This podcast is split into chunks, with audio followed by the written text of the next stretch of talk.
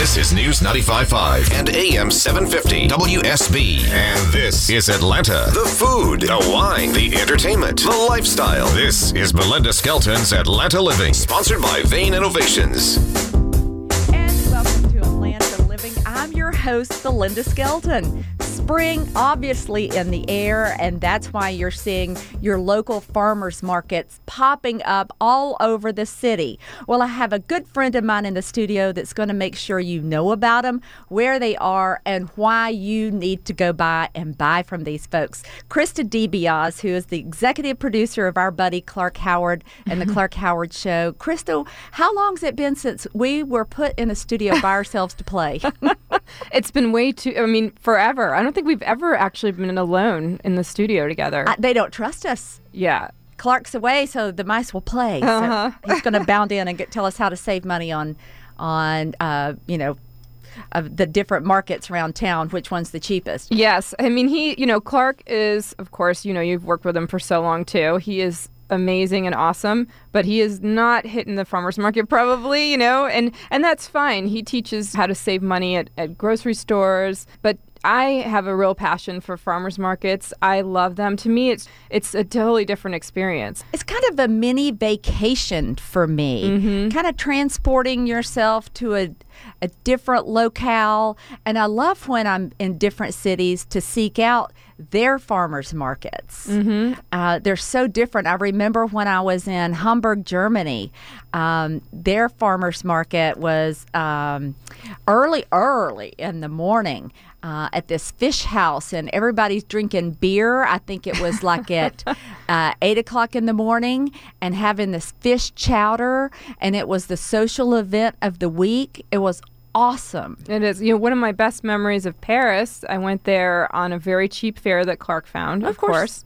It was I went to a farmer's market and I bought just a few of these beautiful tomatoes and some garlic and I had and and some basil and I still make this when I can. I slice the tomatoes up.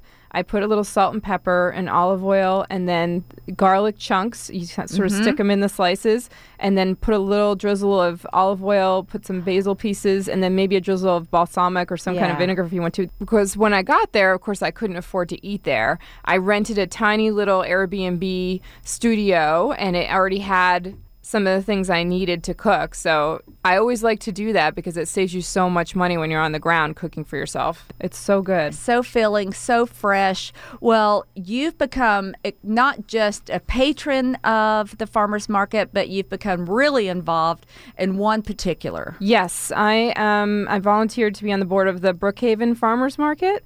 And it's been awesome. We had our our opening day last Saturday, and we had the biggest day we've ever had. We've really grown this year. We have over forty percent more vendors than we've ever had. Last week and today, we had glorious, glorious weather. Thank you, Kirk Mellish. And it was just like you just did not even want to leave. It was so great. So, where is the Brookhaven Farmers Market? Uh, the Brookhaven Farmers Market is in Brookhaven, obviously. It's at the corner of Dresden and Fernwood in the parking lot of the University Baptist Church behind MARTA. And you can actually park at MARTA and walk down. And it's every Saturday from 9 to noon.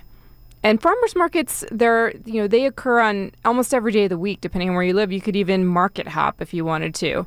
It's just it really is. Each one's different. They have different vendors, and I love meeting the farmers. You know, you meet the people who actually Yeah. grew the food that Who you're are gonna pulling it out of the ground that morning. Right, and they tell you exactly how they grew it, or there you can find lots of things at farmers markets besides just vegetables. But of course, that's the main focus of most markets is produce. You can really find things that are unique too. You can find baked goods, also meats, you know, pastured meats. Um, pastured eggs, I really love. If you look at an egg that's been raised, where the chicken was raised eating grass and bugs and all that stuff as they should, it's got an orange yolk. But if most eggs that you buy at the supermarket have a more yellowy uh, uh, yolk, so if you if you put two in a bowl together, you can really see the difference. Oh, I'm going to try that because I've never bought my eggs other than at the grocery store. And they do have pastured eggs. I mean, it's not even necessarily buying organic eggs. I actually don't usually buy organic eggs. I buy them where they've been raised in pasture. and they're amazing. They're so good. And so you can actually plan to shop at the farmers market and also have your breakfast and lunch at the farmers market because they have food cooking and Right. the smells are just intoxicating. They're so good. We have one vendor, Mad Mama Gourmet, and I like to call her the soup mama. And she makes hot breakfast sandwiches along with her soups every week. And that's a super popular thing at the Brookhaven's Farmers Market. And lots of markets will have like this hot, fresh food or baked goods. I mean, the baked goods are incredible. Oh yeah. They're incredible. and they and they cater to what the people want. I mean, you see a lot of gluten-free bakery items Mm-hmm. that are around, and uh, they'll tell you this is this is peanut-free, this is nut-free, Right. So they- vegetarian, vegan, Yeah. all those things that, you know, depending on how you eat.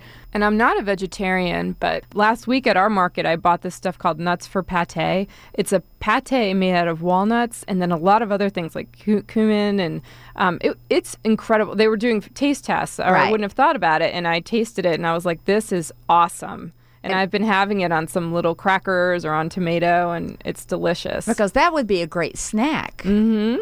You can also find a lot of farmers markets have like jewelry and lots of things that are not necessary that are like artisan products too. Right. Local crafts. Yeah. It's such a neat thing to be able to go with your family or by yourself if you want some peace and just wander around and meet the you know the farmers will tell you how to cook the stuff they're selling too because sometimes you'll be like they're unique items you know like right, right now ramps are in season have you ever had a ramp? Okay, ramp let me tell you, I grew up in the country and ramps were what we picked out and threw Uh-huh. away and wanted them as far away.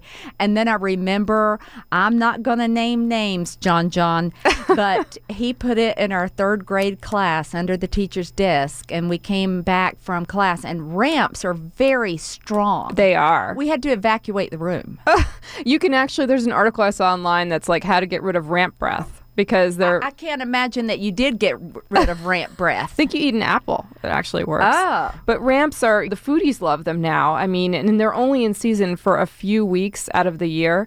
And so right now you can get them, and there are recipes all over the internet for how to prepare them and all the stuff you can do with them. Well, I would have to, you know, you're going to have to show me to believe it because wow, the way I grew up with with ramps, that would be a that would be an unusual one. They outlawed them in Quebec for some reason. Like I see them. why. What about the wild mushrooms? That would intrigue me with Oh, all yeah. the foragers that go out uh, searching for the the wild mushrooms that you can.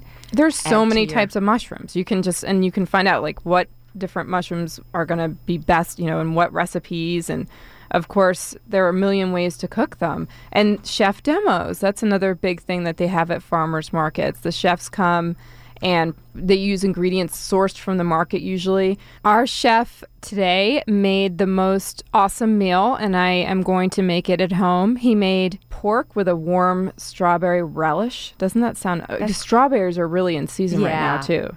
And pork goes really well with, with sweet items. So is that something that you could just taste, or is he letting you? Oh no, you enough- can taste it, but he or she, depending on who's doing the demo that week, you watch them prepare whatever dish they're making that week, and then you can go home and cook it for yourself if you want to. Buy the ingredients at the market or somewhere else if you want, and learn how to cook something new. It's really fun.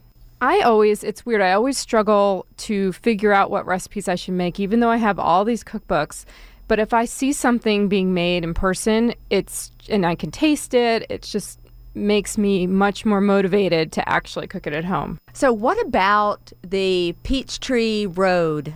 That's a big one too. That's a big one. And they they actually just started Wednesday nights at Peachtree Road. That's tremendous. Yeah, so you can go and you know the best way to find your local farmers market um, usually is you want to go to their website or their Facebook page, and there's a um, website called FarmersMarketOnline.com, and you can search, and it'll give you the website for all the farmers markets in your county, and that's a really good way to find one. What if you were traveling, Krista, and you were? Is there a website if you were going to be on vacation where you could find the websites of where you're going to be traveling? FarmersMarketOnline.com. That Uh, actually works for excellent. everywhere in the United States. That's great. So you can try their local uh, their local vegetation as well. Mm-hmm. Uh, yeah, it's a really fun thing to do, and you meet different people. Uh, you know, the vendors are from that local area, so it's a really great way to to kind of socialize when you're on a trip too. So I challenge you. This is what I used to do at the local farmers market before we started having these crop up. Is I would find the most obscure vegetable at at Harry's or uh, one of the other larger farmers markets and uh, bring it home and try to figure out how to cook it. Mm-hmm. And ask the farmer you buy it from. Yeah, they always have millions of. I mean, I've gotten some of my best recipes talking to the farmers at farmers markets and uh, you know, and also you can get often fresh pasta. Every farmers market I've been to just about has fresh. We have a guy named Antonio, straight from Italia, and that guy makes the with a name like Antonio. Uh, Antonio. Antonio. he better make fresh pasta. Oh, he's his. I had his lemon ravioli last week. It was out of this world. Okay, so you know, there's a little bit of controversy. Do you wash your pot? Do you wash your vegetables before you put it in the refrigerator, or before you use it? Before I use them. Before you use them because it lasts a little longer. And I just, you know, I, I think it's important too. This is Clark would appreciate this. Even if um, you're buying organic produce, which is more expensive to produce and grow than regular produce, cooking at home versus eating it out, eating out is going to save you huge money. Like you could have a fast food meal for the same price that you can cook yourself. You know, a locally, sustainably grown meal with the vegetables and the and the uh, you know the meats that you can get from a local farmer. And I really feel like it's worth it because you think about the cost of healthcare in this country. Absolutely. and everyone sits around the table and shares their day. Yes. Krista DeBiase, thank you so much. And we'll check in with you uh, farther down the the season and see how the farmers market business is going. Thank you. Thanks for having me. It was so fun to hang out with you. You too. You've been listening to Atlanta Living only on News 95.5 and AM 750 WSB. Now more of Belinda Skelton's Atlanta Living. Hey, welcome back, y'all, to Atlanta Living. It's time for Breaking Chews. Now, this is our weekly check in on all the up to the minute breaking news about local restaurants, chefs, festivals. I'm here with my favorite foodie correspondent, David Danzig of the website bitesinsights.net, also a food writer for Atlanta Social Season magazine, and of course, BelindaSkelton.com. So this week, David, you brought a little back to the future for us. Yeah, right. so if you were wondering, if you ever wondered where would Mad Men's Don Draper want to go for dinner and drinks in 2016? Well, it really hasn't crossed my mind. Well, I, I think about these things. Um, the answer would be pretty simple. It's in the new place in Ponce City Market, sit down um, restaurant called The Mercury. This is a very cool mid century motif, and it's set amidst the original bricks and the concrete columns of Ponce City Market, mm-hmm. the, this old building. It's up on the second floor, and it's above that sprawling central food hall. Yeah. And the energy is perfect because you are completely removed. You're above yeah. and, and, beyond the chaos, but you definitely still feel the buzz of Ponce City Market and the the you still the hear hall. it. You can you can definitely feel you you pass it as you get up there. So old fashions, Manhattan's, martinis. Mm. This is a cocktail centric place from the people from the Pinewood Room in Decatur. They also do a lot of new concoctions. My favorite summer drink is got to be their hummingbird. It's made with gin, elderflower, mint, soda. They put a little orchid on it. It's gorgeous. I have a photo up um, at belindaskelton.com. I don't know what Don Draper would say about the tattoos and the beards and the man bun hairdos from the hipster bartenders, yeah. but he would love the drinks. Um, it's open for lunch and dinner. Uh, Chef de cuisine uh, Brian Carson does a great job. It's an all American menu, land and sea. They do a, a raw oyster service. Um, we did a, a, swordfish belly crudo that was gorgeous. Um, we did. I tried the trout almondine, and then they cook the steaks, the the fillets. They cook them sous vide which is where they seal it in a bag and they boil That's it. That's my favorite. You can cut it with a fork. So the food's fantastic. So the bottom line is the Mercury. It's a ton of fun. It's sophisticated, infectious energy. It's a great addition to the dining scene.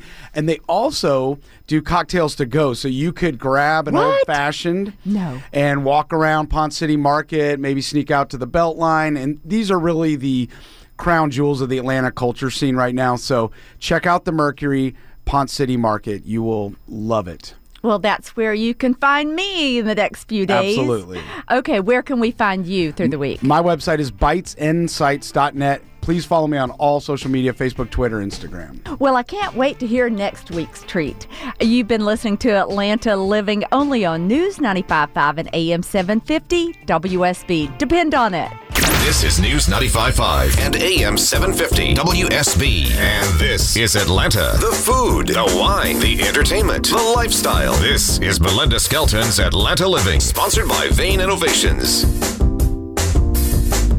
Hey, folks, welcome to the show. You're listening to Atlanta Living, and I'm your host, Belinda Skelton. There is a beer for every mood, food, and occasion. And with the growing number of beer festivals popping up all over the world, beer is finally getting the attention and the appreciation it deserves. And my next guest that makes her so happy, Mirella Amato. She is the author of Beerology. And how did this book come about, Mirella?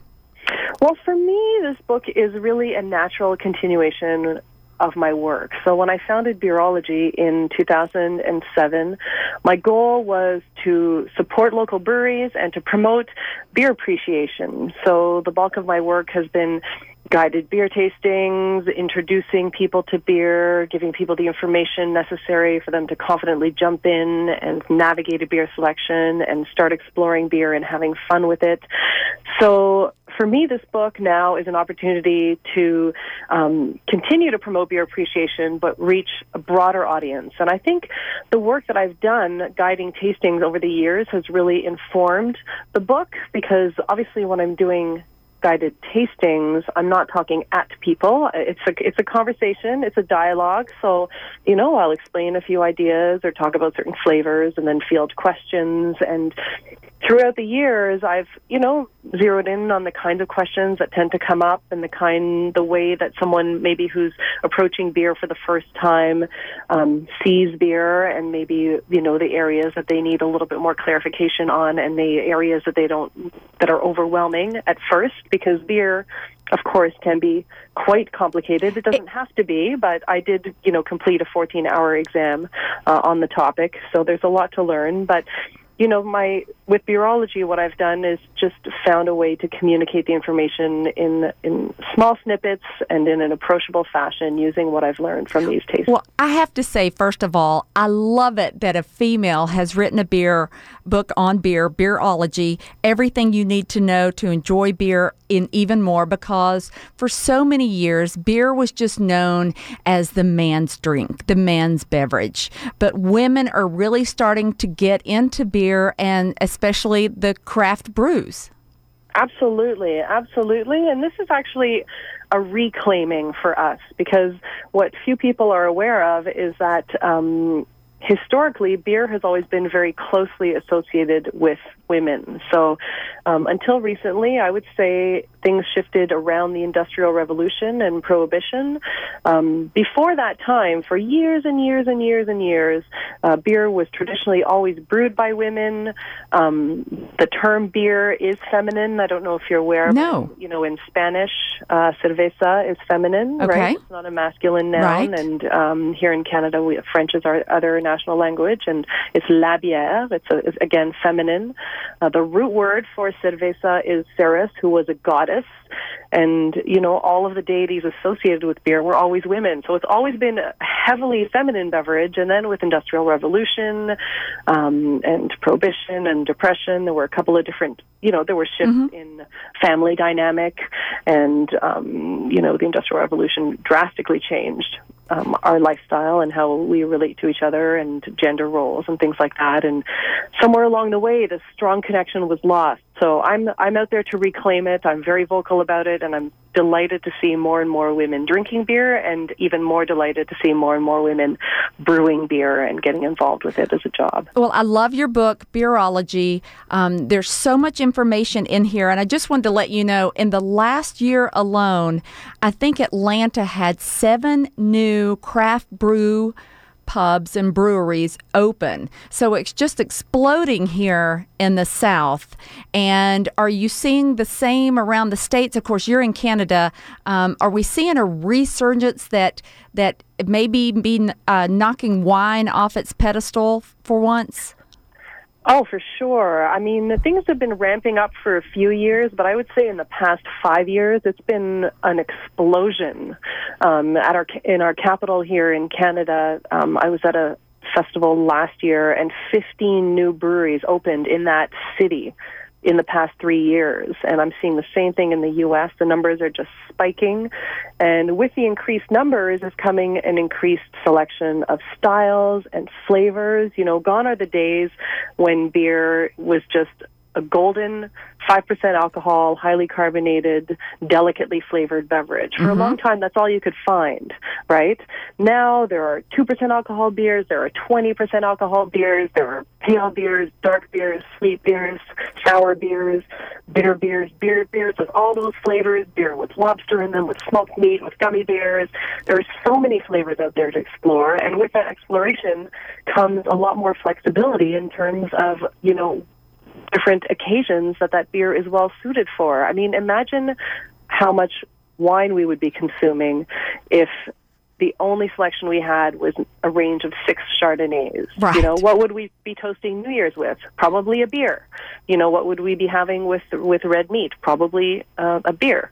Um, so that's what happened to beer. Is for a long time the landscape was really flattened. We only had a narrow selection of flavors to choose from. Now there are so many different flavors, and people are exploring those flavors and finding, you know what? Maybe instead of a red wine with my steak, I'll have a brown ale. It's just as tasty um, you know, or maybe uh, tonight instead of having a little brandy as a nightcap, I'll have a barley wine.